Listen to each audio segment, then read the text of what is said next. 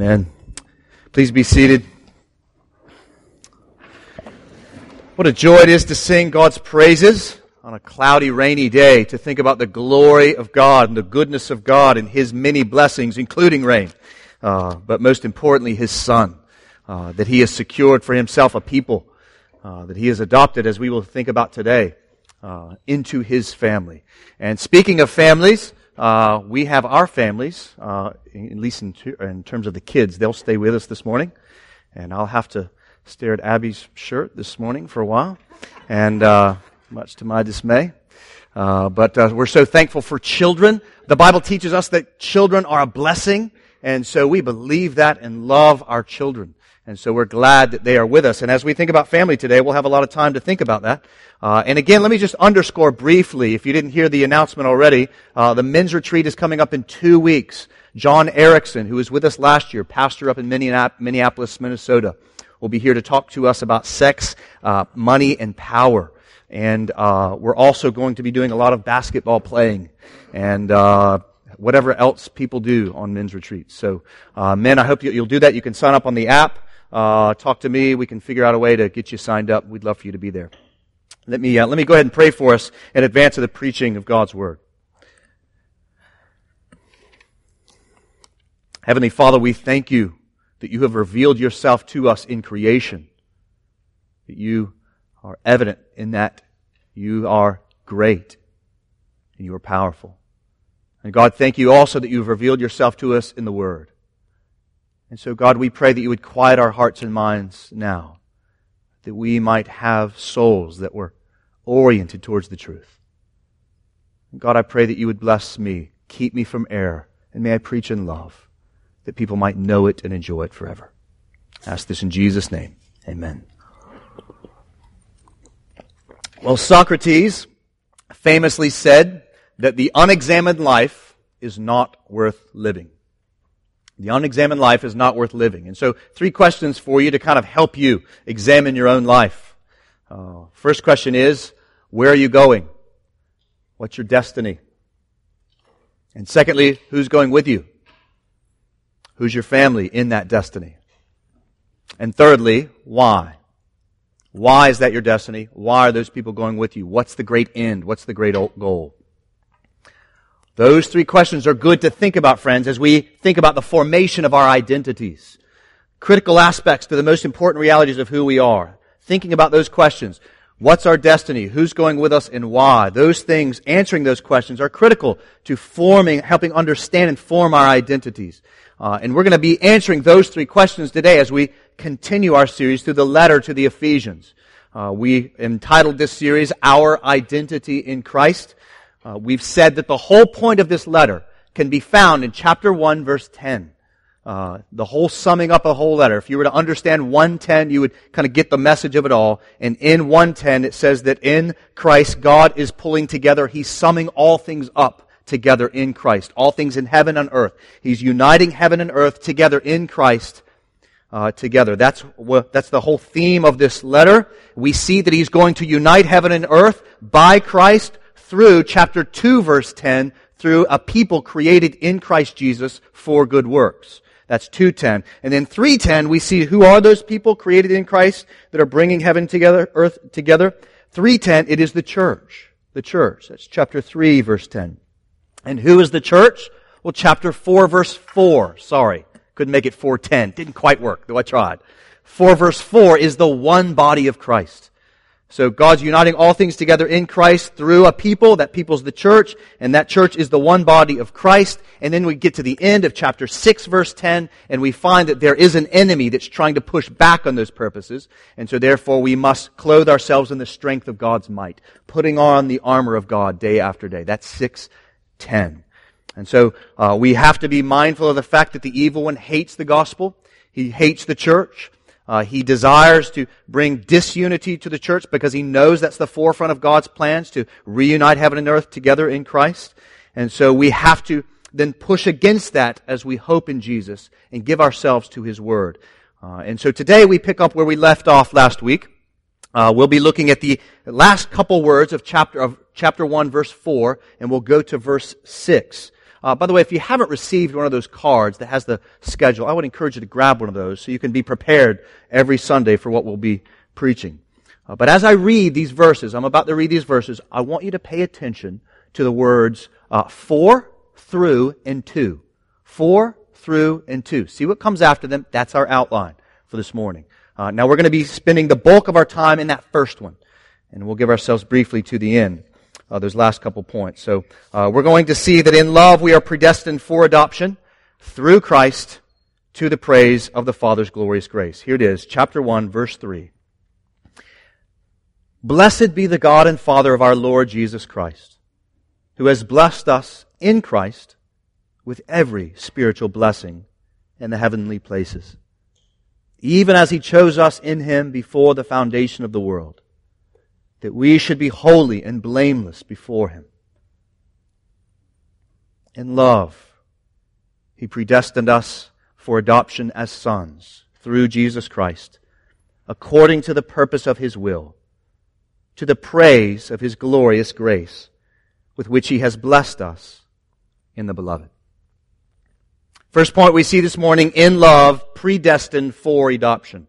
In love, predestined for adoption. Let me give us just a brief review as to where we've been the last couple weeks. The apostle Paul is writing this letter. You can see that there in verse 1.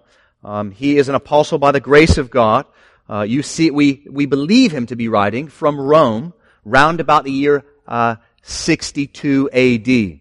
Paul is imprisoned. We understand him to be imprisoned for having preached the same gospel that he's writing about. And he's writing to the church, as you can see there in uh, verse uh, 1, to the saints who are in Ephesus. All right, this is a church that he helped plant. You can read about that in Acts chapter 19.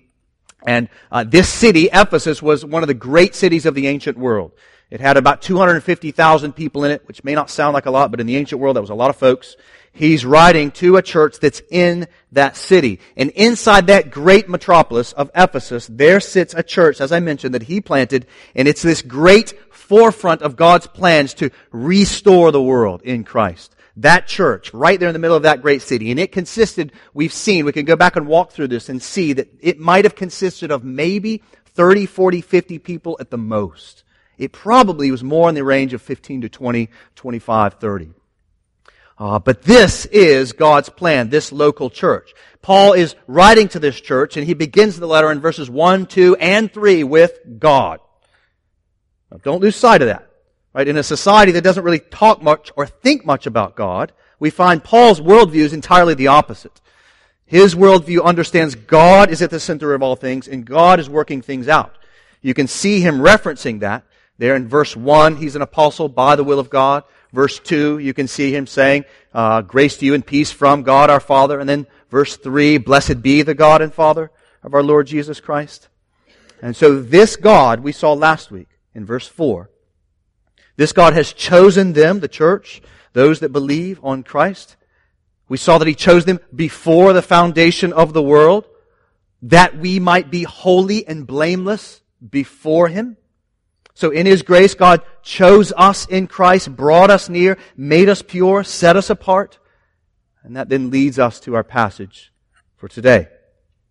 And so this joy ride through this amazing letter uh, is going to continue. So make sure and keep your hands and feet in the vehicle at all times as we walk through this joy ride. It's amazing, this, these verses. So what I'm going to do is I'm going to kind of give a commentary, uh, kind of running commentary from verse 4, the end of verse 4, down through verse 6. It's going to be a lot just to prepare you. That's why I said keep your hands and feet inside the vehicle at all times, because we're going to be moving. And then I'm going to come back in at the end and I'll kind of pull it all together after that. So take a look at those next two words in verse 4. Do you see it? Right at the end of verse 4. What are they? In, what is it? You tell me. Love.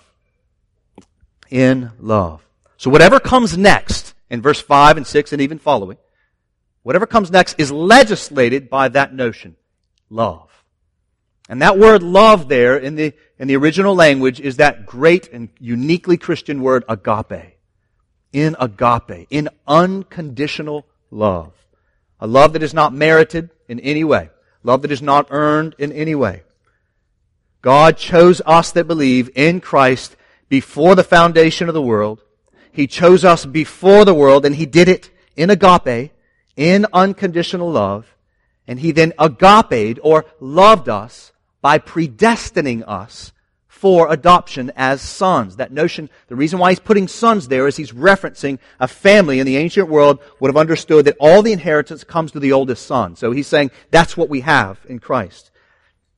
His unconditional love led him to choose the destiny of the Christian beforehand. In love, the Father first chose us. And by the way, He chose us, you should know this, by name. Not just corporately. He chose Wendy. He chose Claire. He chose Josh. He chose Elizabeth. He chose Andy. He chose you. You can go back and read that Revelation 13:8. You'll see that crystal clear. He's choosing individuals by name to collect them together. And he's choosing them and predestining them, as that word connotes, before the foundation of the world, before we're alive.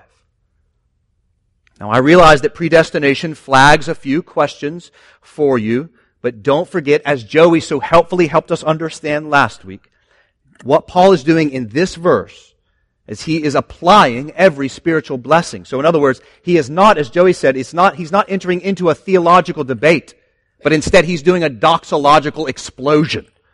That's what's happening here. And so before you're bothered at predestination, be amazed at the love of God about predestination. I'm going to talk about predestination in a moment, but for now, let's kind of work through the rest of this verse. After adoption as sons, there's a word that is not in some of your translations. Uh, it should be. It is in the Greek. Uh, but it, it should read, in love, predestined for adoption as sons, and it should then read, to himself. To himself, emphasizing where the adoption is meant to go. That is to say, before him, near him to himself. And then don't miss what comes next there because it informs how God felt about his decision to choose us, predestine us, and bring us to himself. It says, it goes on there to say invert that through Christ, we'll take a look at that in a moment. And this all happens, this adopting, this predestining, this happened according to the purpose of his will. Now, in the original language, that word for will there means goodwill or maybe even better, a better translation would be pleasure. Pleasure. And then don't, uh, don't miss, don't miss what comes after this. But we see that God chose us before the foundation of the world. Therefore, in agape, in unconditional love, He then predestined us for adoption according to the good pleasure of His will. Slide down to verse 6, with which He has blessed us in the beloved that is in Christ. That word for blessed in verse 6, that word for blessed there can be translated freely given or graced. With which he has freely graced us, freely given us in the beloved in Christ Jesus. All right, that was a lot, right? That was a bunch. So here's what I've done. I've, you should see behind me this trans. This is Nathan's translation. This is me trying. This is a faithful representation of the verse. And here's what it says. This is my translation trying to get behind in that original language to let the light pop behind so that you would see it and feel it and know it and treasure it. So this verse, what it just said was, in unconditional love, God destined us beforehand for adoption as sons to himself through Jesus Christ according to the purpose of his pleasure or his good pleasure with which he has freely given or graced us in the beloved.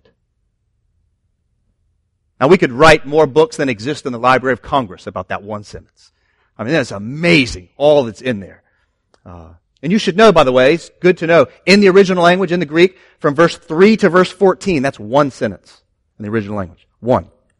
257 of the gr- words of the greatest run-on sentence in the history of the universe. Joey always likes to tell me, Nathan, you write with run-on sentences. Well, I said, well, Paul was inspired by the Spirit and it's okay with him. It must be okay for me too.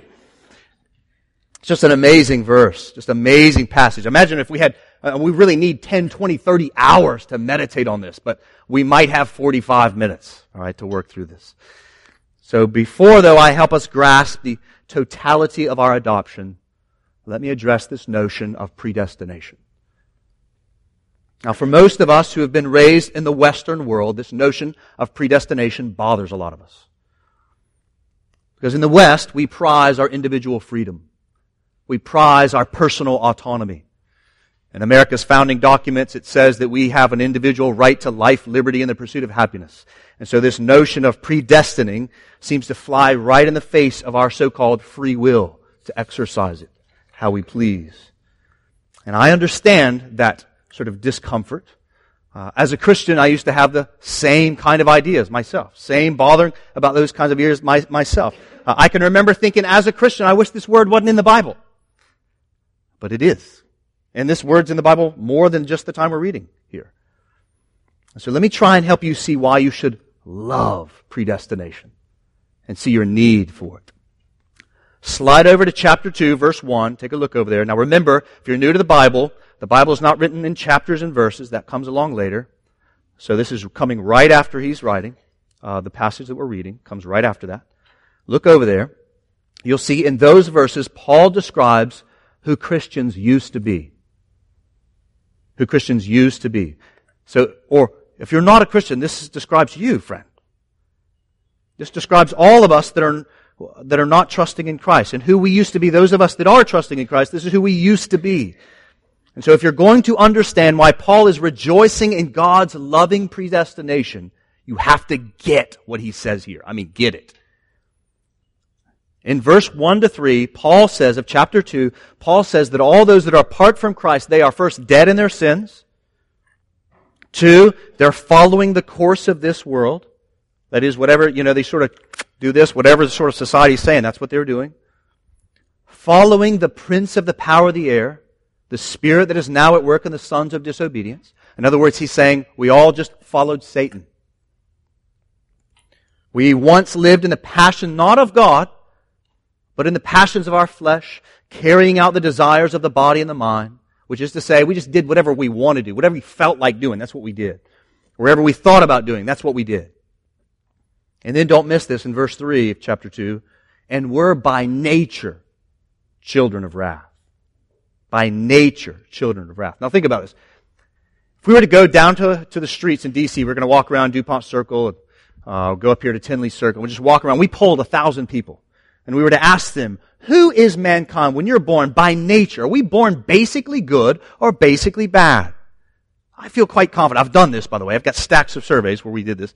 So I feel pretty confident that most people would say, no, no, we're born basically good. We're born basically good. And so God's Word, though, teaches us in this passage that's actually not true. It's quite the opposite. Slide over to verses 12 and 13 of chapter 2. There we see apart from Christ, we're separated from Him. We're alienated from the commonwealth of Israel as God's people. We're strangers to the covenants of promise. Doesn't say we have some hope. He says we have no hope. Doesn't say we have a little bit of God. He says without God in the world. So in other words, friends, we, I think it's important to really recognize and admit we don't tend to think of ourselves in this way apart from Christ. Most people think that maybe they're not as good as they could be, but they're not this. They're not this bad. Some people, maybe that's true. Some people, some of you think too harshly about yourselves. But most of us don't think we're as bad as what Paul is saying we are here apart from Christ. We like to think that we might be sick, but we're not dead. You know, we like to think, you know, we're following some bad things, but we're not following sin, Satan, and society. We like to think that, yeah, we're disobedient children from time to time, but we're not children of wrath. And yet, friends, it's because we think of ourselves in this way that God choosing us before the foundation of the world, His predestining us for adoption. It's because of that that it kind of rubs us the wrong way. Folks, what we learn in these passages of 2, 1 to 3, and down 12 and verse 13, what we learn from this is apart from Christ, your wills are not free. They're not free. They're bound. They're enslaved slave to the wrong, Enslaved to all the wrong things. No, we're not as bad as we could be, but we're enslaved to all the wrong things. That's the clear, unhindered teaching of the Word. So we are not born basically desiring the glory of God and the good of our neighbors. We're not kind of a 50-50 split. we, we find in this passage that we're 100% dead. We are born basically designed to keep God at a distance and bring about the good of whatever it is we want to do. Anyone that has raised children knows this, right? Uh, I love my children. They're sitting over here. Um, but listen, I, I love my kids. My kids are good kids, but I never taught them to lie, cheat, steal, and hurt others. And they just do it. Right? Y'all are good. I love you, Judah. I love you, Elisha. Yeah. Yeah. But they just do that. I never taught them that. How does that happen? Well, we think we kind of grow out of that the older we get. But the reality is, friends, we don't. If anything, we push deeper into it. We push deeper into it. We just have learned to be more civilized about it. We are born dead spiritually. Our spiritual nature is dead, which is why Jesus says we have to be what? Born again. Right? And this is what the Spirit does. This is what the Spirit does. You can read about more. Go and look and study this week John 1:12 to think more deeply about that this week. But the reason why God choosing us and God lovingly predestinating Christians for adoption, the reason why that is so sweet to Paul that's writing this is because he knew he was all of these things that he was writing about. He was aware of this, that he was writing about this. He remembers experientially. He remembers killing Christians. He remembers hating the gospel. He remembers hating the God of the gospel. He remembers hating the church. That's why God chose him and not somebody else. God wanted to, us to see that who Paul was, apart from Christ, is who we all are by nature. God meant to use him as a kind of billboard, as a kind of advertisement for humanity. Paul even says this in 1 Timothy 1.16, writing to his uh, disciple Timothy, by the way, to stay in Ephesus, so another letter to Ephesus. I receive mercy, Paul says, for this reason. So why did God save him? That in me, Jesus Christ might display his perfect patience as an example to those who are believed, to us that believe, for eternal life. Paul was chosen as an apostle so as to show the world what we are all like without the grace of God. This, friends, is why predestination is so sweet and so good. It reminds us of God's life-giving, love-infused grace that is able to awaken us from our sin-induced sleep, something we could not do on our own. See, God knows us before we knew ourselves. And He knows us even more than we know ourselves now. And yet He chose to love us that believe, even though we have given Him every reason not to. Had God chosen and predestined two, two hundred, or two thousand, we would have been amazed at God and His love and His grace and His kindness, knowing that we're enemies. And yet, while we are still a minority, He's chosen millions, millions to live out His glorious grace. Predestination, friends, is a treasured doctrine because it reminds us of the grace and the love of God, which is why, which is why Paul is applying it as a spiritual blessing and not loathing it as a freedom that is taken away. Now, maybe some of you are asking the question, then, well, Nathan, how is it I know that I'm predestined? It's a good question. I would say first, that's the ministry that he's given to the church. He gave the ministry to a local church to bind and loose. But secondly, I would ask you personally, do you treasure Christ? And do you choose Him every day? Because if you do, your choice to treasure Jesus reveals His gracious and loving choice to have chosen you from eternity to eternity. Your choice may have come when you were 10, or your choice may have come just right now. But if you choose to treasure Jesus and hope in Him, then you can be confident that God chose and predestined you for adoption into His family before the foundation of the world in, what would we say? Love. So let's talk about that. Let's talk about this adoption into the family of God. Author J.I. Packer says you can sum up the whole New Testament religion if you describe it as the knowledge of God as one's holy Father. He goes on, he says, if, so if you want to judge how well a person understands Christianity, find out how much he or she makes of the thought of being God's child and having God as father. I think, I think Packer is exactly right. Here's why. Because in the New Testament, or in the New Covenant, something is emphasized that is not emphasized in the Old Testament or in the Old Covenant. See, because of the atoning sacrifice of Christ for sin, God not only forgives us, but He reconciles us to Himself as sons and daughters. In other words, God not only justifies us, not only has He justified us, but in love, He has already adopted us into His family. And that's what He wanted to do. That's why He wanted to bring us in. So think about this. When you think back to the Old Testament, those of us that are familiar with the teaching of the Old Testament, that's not the emphasis of the Old Testament. Let me give you a couple examples. Remember Moses when he goes up on Mount Sinai to get the law? Remember that? I was reading it this morning. He basically says, bring Aaron up and, you know, tell those priests to get their ritual cleansing on, but don't even so much as let them touch the mountain. And if you remember in that passage, the people are like, yeah, that's good with me. We don't even want to go up there. Moses, you go up there for us. Right? Like, stay away.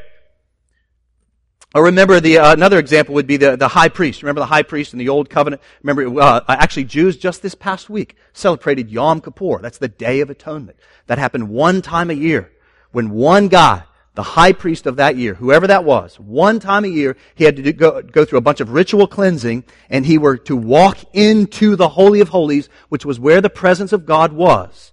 That could only happen one time a year if they did everything right. And by the way, if they just did the smallest thing wrong, they had tied on his uh, robes a, a, a rope. So when he'd fall dead, they could drag him out.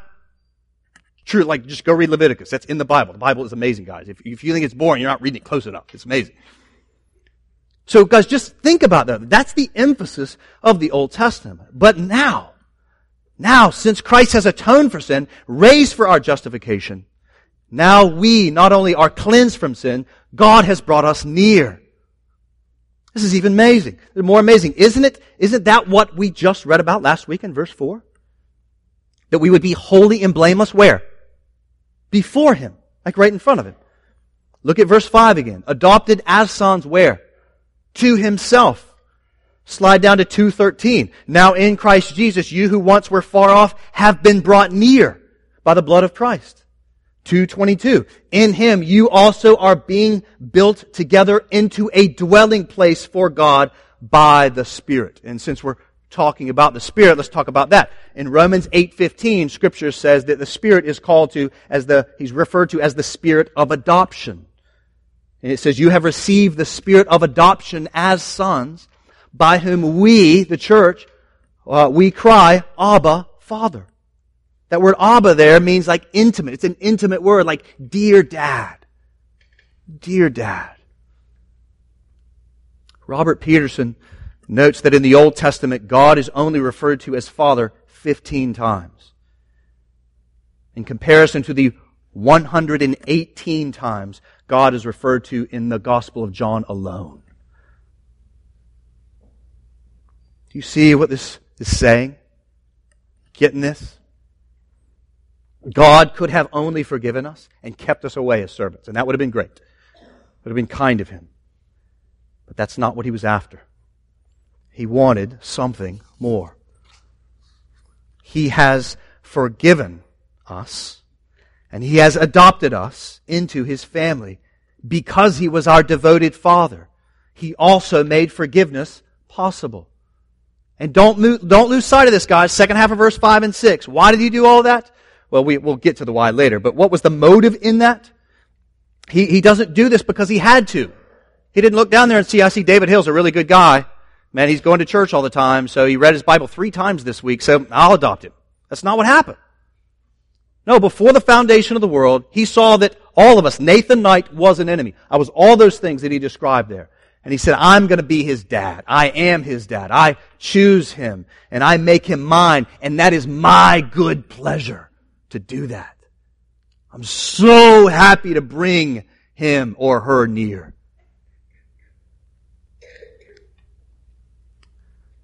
We could talk about this for days, the beauty of this. But let me try and apply this doctrine in three ways. First, since God sent His Son to rescue and redeem us to lovingly adopt us, since this is a great aim of God for us, then Restoration Church, you've got to get this clear in your heads and in your hearts. This is your destiny. You got to get that clear in your head and in your heart. This is your destiny. To sit as an adopted son or daughter at the table of God, the loving table of God. That's your destiny. That's where you're going. You got to get that clear in your head and heart. Your ultimate destiny, friend, is not to, to, to sort of uh, do whatever you think about maybe now. Your ultimate destiny is to sit at the table of God in heaven. Heaven is our destiny. Having ambition is good. Wanting to excel in your career can be a good thing. Wanting a family, certainly a good thing. But listen, whatever you are dreaming for your life here and now is not your ultimate destiny. Your ultimate destiny is to sit at the table of God in heaven and enjoy your heavenly Father and Christ His Son alongside the other saints of God forever and ever. That's your destiny. That's where you're going in Christ. Heaven is our destiny, and heaven is a fully restored world where we live out our adoption as sons and daughters in the presence of our loving Heavenly Father as we enjoy the glory of the Son in a world fully restored. That's heaven. And it will be great. Now, I realize that if we talk about this notion of family, father, that could come across for some of you really bad ways. You didn't have a good dad. You didn't have a good family. You think about Christmas and you don't like it because you got to go home. But listen, my guess is you want a good one. My guess is you want a good family. My guess is you want a good father that will love you, a father that will go to great lengths to show you that he loves you, a family that had a father that was honorable and just and patient and forgiving. My guess is you want that kind of a dad and want that kind of a family. And even those of us that have had an earthly father like this, we know that as good as our dads were and as good as our families are, they still can be a little messy and they're not always very fun and very loving. So the point is that if you don't have fond memories of family, and even if you do, we all want a destiny that includes a good family with a loving father. And that's what we have in the gospel and the heaven that that gospel secures in Christ through the seal of the Spirit, our destiny of enjoying the family of God is secure. That's where we are going. Forever and ever, growing up into our identities as adopted sons and daughters of God. So you got to keep that in the forefront of your mind every day. That's why, that's why having devotionals uh, first thing in the morning is so important to get that clear in Whatever comes at me this day, today, that's my destiny. It's going to orient me through those difficult times. And so no matter what your family situation is now in heaven, you will enjoy the love of your Heavenly Father forever and ever.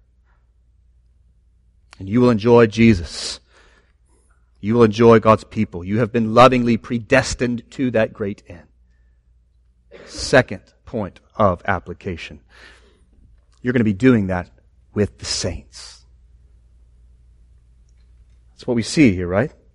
You're going to be doing that with the saints. Or in the Word, you're going to be doing that with the church. And so might I encourage you to learn to love and do life with church, since it's God's blood-bought family. It's His plan. It's His family. It's where God is bringing heaven and earth together in Christ.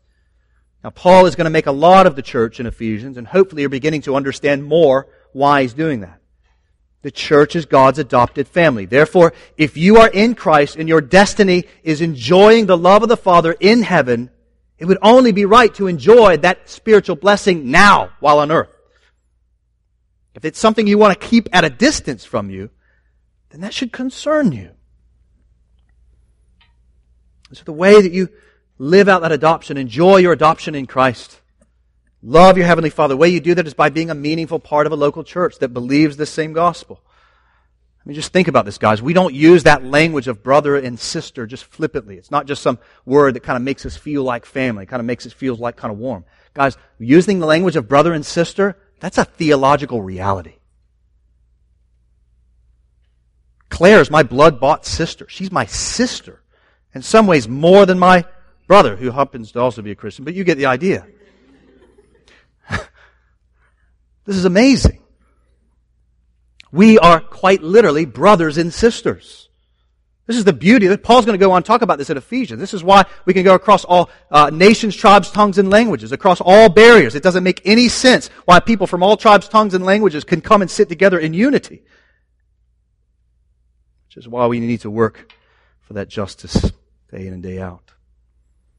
The church is supposed to be a glimmer of that heavenly family, the place where our destiny of enjoying the family of God comes together. This is who we are going with in our destiny. This is the who. It's the who. Now, to be clear, that doesn't mean that the church always feels like we have the love of the Father. Doesn't mean that church is always uh, convenient. Uh, but guys, this is what we're striving for. I love how our church covenant says it. It's what we're endeavoring to do, to love each other in Christ and love our community in Christ and be one. That's what we're striving for. It's a theological reality. We want to experience that more. And so like any good family, we pitch in and help where there needs. We help each other grow up into our identities as adopted sons and daughters. We pray for one another. We try to get to know one another. We give and we receive. We help the poor, the orphan, and the widow. We're light to a darkened world. We spread the gospel. We make disciples that delight in the supremacy of Christ. We welcome of all, we welcome all kinds of people. We welcome them. We're going to be spending eternity together as members of the household of God. Therefore, we try and work that out now and not put it off and say we'll do it then. And it gets hard sometimes. But listen, everything that's meaningful and good gets hard. I tell people, you've been through my premarital counseling session. You've heard me say this a gazillion times, right? Marriage is one of the hardest things you'll ever do. But it's great if you work at it. Same thing in the life of the church. I remember when I was a kid, I had to clean my room, had to empty the dishwasher, had to mow the lawn. I'm sure there were other things I had to do. We had, we had great yard cleaning day. We had to clean all that stuff up. I didn't like doing it all the time, but it's what made us a family. One of the important things that made us. My brother had to do his part. My, my mom and dad definitely did more than their part. And we pulled together. And it was great. I had a good family. I was one of the fortunate ones to have a good family. We did all these things to help and serve each other. And we, as we did that, we were illustrating the beauty of what God has in His church family. And so aim to join in with a gospel loving church family that will not just feed you microwave dinners, but will feed you hearty meals of Jesus and love you. Will speak the truth to you. Say stuff you'd rather not hear. In love. And make sure and clean the dishes, mow the lawn, pick up your clothes, serve others. The more you do, the more you're growing up into your destiny as an adopted son or daughter in the family of God. Third uh, application. We've said that uh, uh, our adoption in at the family of God is our destiny, where He is our Father. We've said, uh, secondly, the uh, second um, uh, application is that we do that with the family, with the church. And thirdly, since we're talking about adoption, let me encourage Christian families to consider legal adoption. In love, God predestined us for adoption as sons, right? That's what it says. So we, we should get this as Christians more than the rest of the world. And so why not from that consider doing the same to a child that doesn't have a mother or father? Guys, there are hundreds of children in DC's foster care system that are waiting to be adopted. They don't have moms and dads. This is not to mention even the tens and thousands, tens of thousands of children around the world that don't have mothers or fathers. And we can be salt and light to the world to go and adopt them. Now, here's the beautiful thing. Restoration Church, by the grace of God through you, we have abnormally and disproportionately illustrated this. And so God's grace is clear in you as it relates to adoption. I can think about Jeremy and Taylor Weisner. I think about the Thorntons and the Thorntons, wherever they are, are good illustrators of this to us. There's Laura. Yeah. So you guys think about this. Think about this. When you see Jaden, cute as Jaden is, when you see him, when you look at Jaden, you think about that. Haig and Laura chose to adopt him. Because, not because he was handsome, though he is, right? Not because he was really well behaved, because he hadn't really done that. I'm sure he's probably not been easy, right? In the middle of the night sometimes, right, Laura? They chose him because they wanted to love him. And not just bring him into a family, but to love him in that family. So every time you see Jaden in the life of our church, think about your own adoption in Christ. And be the kind of people that can even go on and participate in more adoption. And if you're single or married without kids, which is most of you, um, and you're not in a place to adopt, might I encourage you to consider the ministry of DC 127? That's a ministry that our church partners with that's trying to help. It's a church-based uh, system that's trying to help the foster care system in DC. There's all kinds of ways that you can serve in that. You can get more information by talking to me about DC 127 to help foster kids. Uh, you can talk to some of our members. I can put you in touch with them, or you can go to dc127.org and learn more as to how you can serve in those ways. And I want to stop here and give thanks to uh, David and Lena Hill, to Whitney King, to Travis and Megan Roberts, others of you, I know that there are others that are serving in DC 127. You are illustrating your love for your own adoption and what it looks like to mirror that and love people. I'm grateful for you. But we need to press on and consider how we became adopted. How we became adopted. Now we've said that in love, so far, all we've said so far is that God in love predestined us for adoption. Second point, that happened through Jesus Christ. Through Jesus Christ. Predestined for adoption through Jesus Christ. Paul says we are chosen before the foundation of the world in love. In love, in agape, he predestined us for adoption to himself through Jesus Christ. So guys, you miss this, you miss this portion of the sermon, you miss adoption entirely. We cannot be adopted into the family of God by the love of God in any other way. Not by being nice, not by being sincere, not by doing good deeds, not being really religious, not by being baptized. It is only through Christ and faith in Him that we can be adopted into the family of God. If God does not send Jesus Christ, we have no hope. But as we have seen, by the pleasure of His will, He freely gives Jesus to the redeemed so that we would be adopted into His family. And we've talked a lot about this already in this series, this notion of being in Christ through Christ. But guys, it is critical to understanding your identity as a Christian. So early Christians would have referred themselves more often as in Christ, not as Christians. Christians was a derogatory term in the early days. So in Christ, we got to understand this. Being in Christ is the core of our identity as Christians, and here's what in Christ means. It means being in Christ means to have all the fullness of Christ in us, and all the fullness of us in Him and adoption could never happen without Jesus. Only Jesus, as the Son of God, is able to give us the privileges that come with being counted as the Son in His family. That's why Paul says that we are blessed in the beloved, in Jesus. Remember, uh, at, at Jesus' baptism, remember he's baptized, he comes up out of the water and says, this is my what? Beloved son. Right? That's, he's saying that of us that are in Christ. So the way adoption through Christ's works can be seen in the very next verse. Take a look down there. Look at verse 7. We'll look at this next week. This is how adoption works. In Him, that is Jesus, we, note the present tense active, we have redemption. How? What does it say? Through His, you say it out loud, blood. Through His blood. Let's try that again. Just to wake us up for a moment. Through His blood. Through His blood. There we go. Through His blood. This is amazing teaching. I remember my systematic theology professor asking us in class, could Jesus have been poisoned to death for our sins? Huh. The answer to that, of course, is no. No. Our sin demanded a payment. Since life is in the blood, life is in the blood, Leviticus 17, life is in the blood, therefore that payment had to be the sinless body and blood of Christ. We had to have that if we were going to be adopted and raised to everlasting life. His sacrificial death on behalf of sinners that believe makes it possible for the Father to adopt us that believe. Or as Bruce Milne says it so well, if God's adopted child were to be put on sale in God's universe, you would have had to have put the price tag of Calvary on it. Christ poured out his blood on the cross, and in the resurrection, we see that payment is made. And it is because of this that we will not only spend an eternity enjoying our Father, we will also spend an eternity enjoying our big brother Jesus, who laid down his life in order to get us into his family and at the table of love. God as Father, Jesus as Lord and brother. This is our destiny to enjoy forever and ever and ever. And so let me address you, friend, that is not a Christian.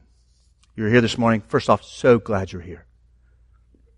When Jesus said that no man come to the Father but through him, I understand that would be, that sounds as though it's a very arrogant or a very power, kind of power play kind of language. But friend, no.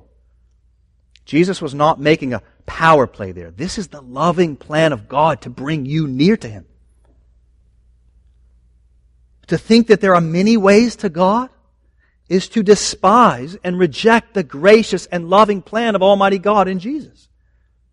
And so friend, it's not any more arrogant to say that Christ is the only uh, way to salvation any more than it's arrogant to say that chemotherapy is the only way to heal cancer. God was not obligated to make any way. We all have rejected Him as King and Lord. All of us. Me included. We all deserve an everlasting hell. And yet God made a way. He, in love, predestined some for adoption by His grace. And He did that, guys. He did. Don't lose sight of it. He did that at the cost of His Son. And so this invitation is for you, friend. Choose Jesus. Choose Christ. Love Him. Treasure Him. Be changed by His grace. Follow Him all of your days. Repent and believe. And know what it is to be in the family of God. I love what Charles Spurgeon says about election. He said, I find that the more people I preach the gospel to, the more elect I find. So I preach the gospel to you, friend, so that you would repent and believe and know life eternal.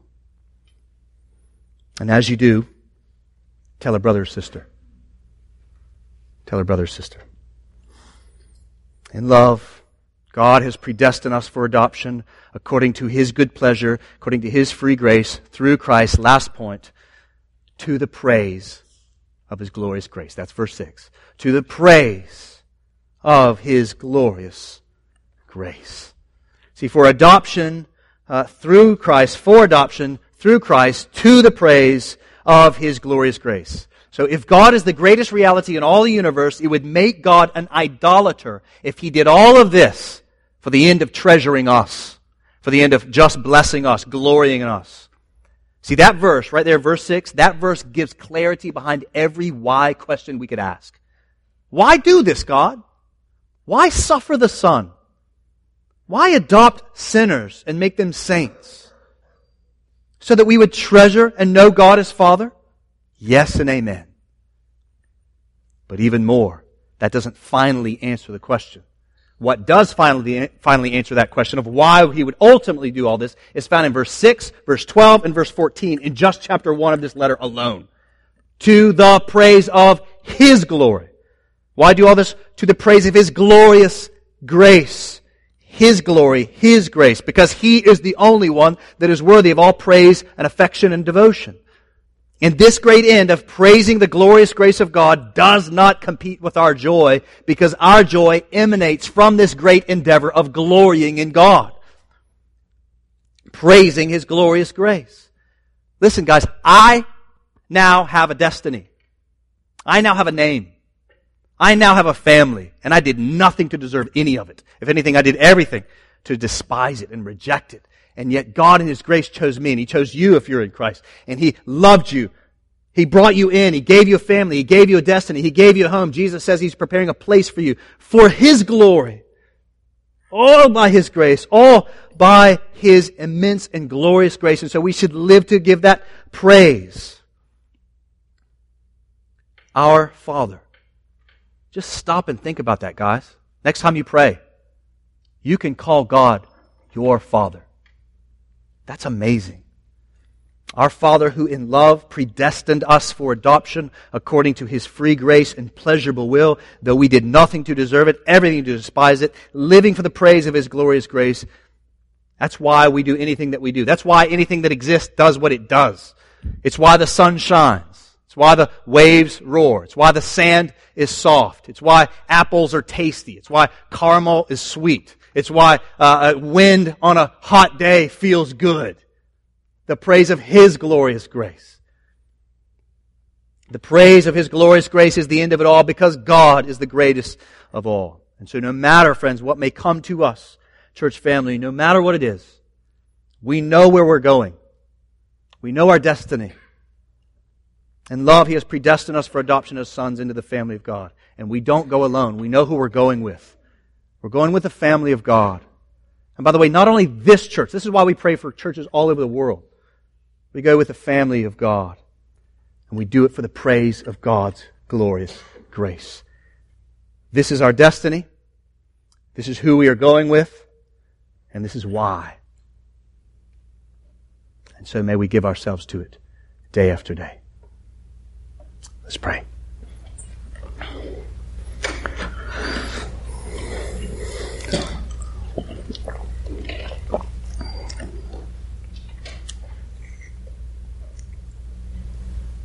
Father, what grace it is that we can say that. Father, thank you that you first loved us. Thank you that you brought us into your family. Thank you that you have a home for us, a destiny. Thank you that you've given us not only Jesus, but Jesus' people to go with us so we're not alone. And thank you that we have the freedom to live for the praise of your glorious grace. Oh God, may we live this out gladly. And may those that do not believe come to be wed into that great story, that great destiny. And again, we pray it all for the praise of your glorious grace. Amen.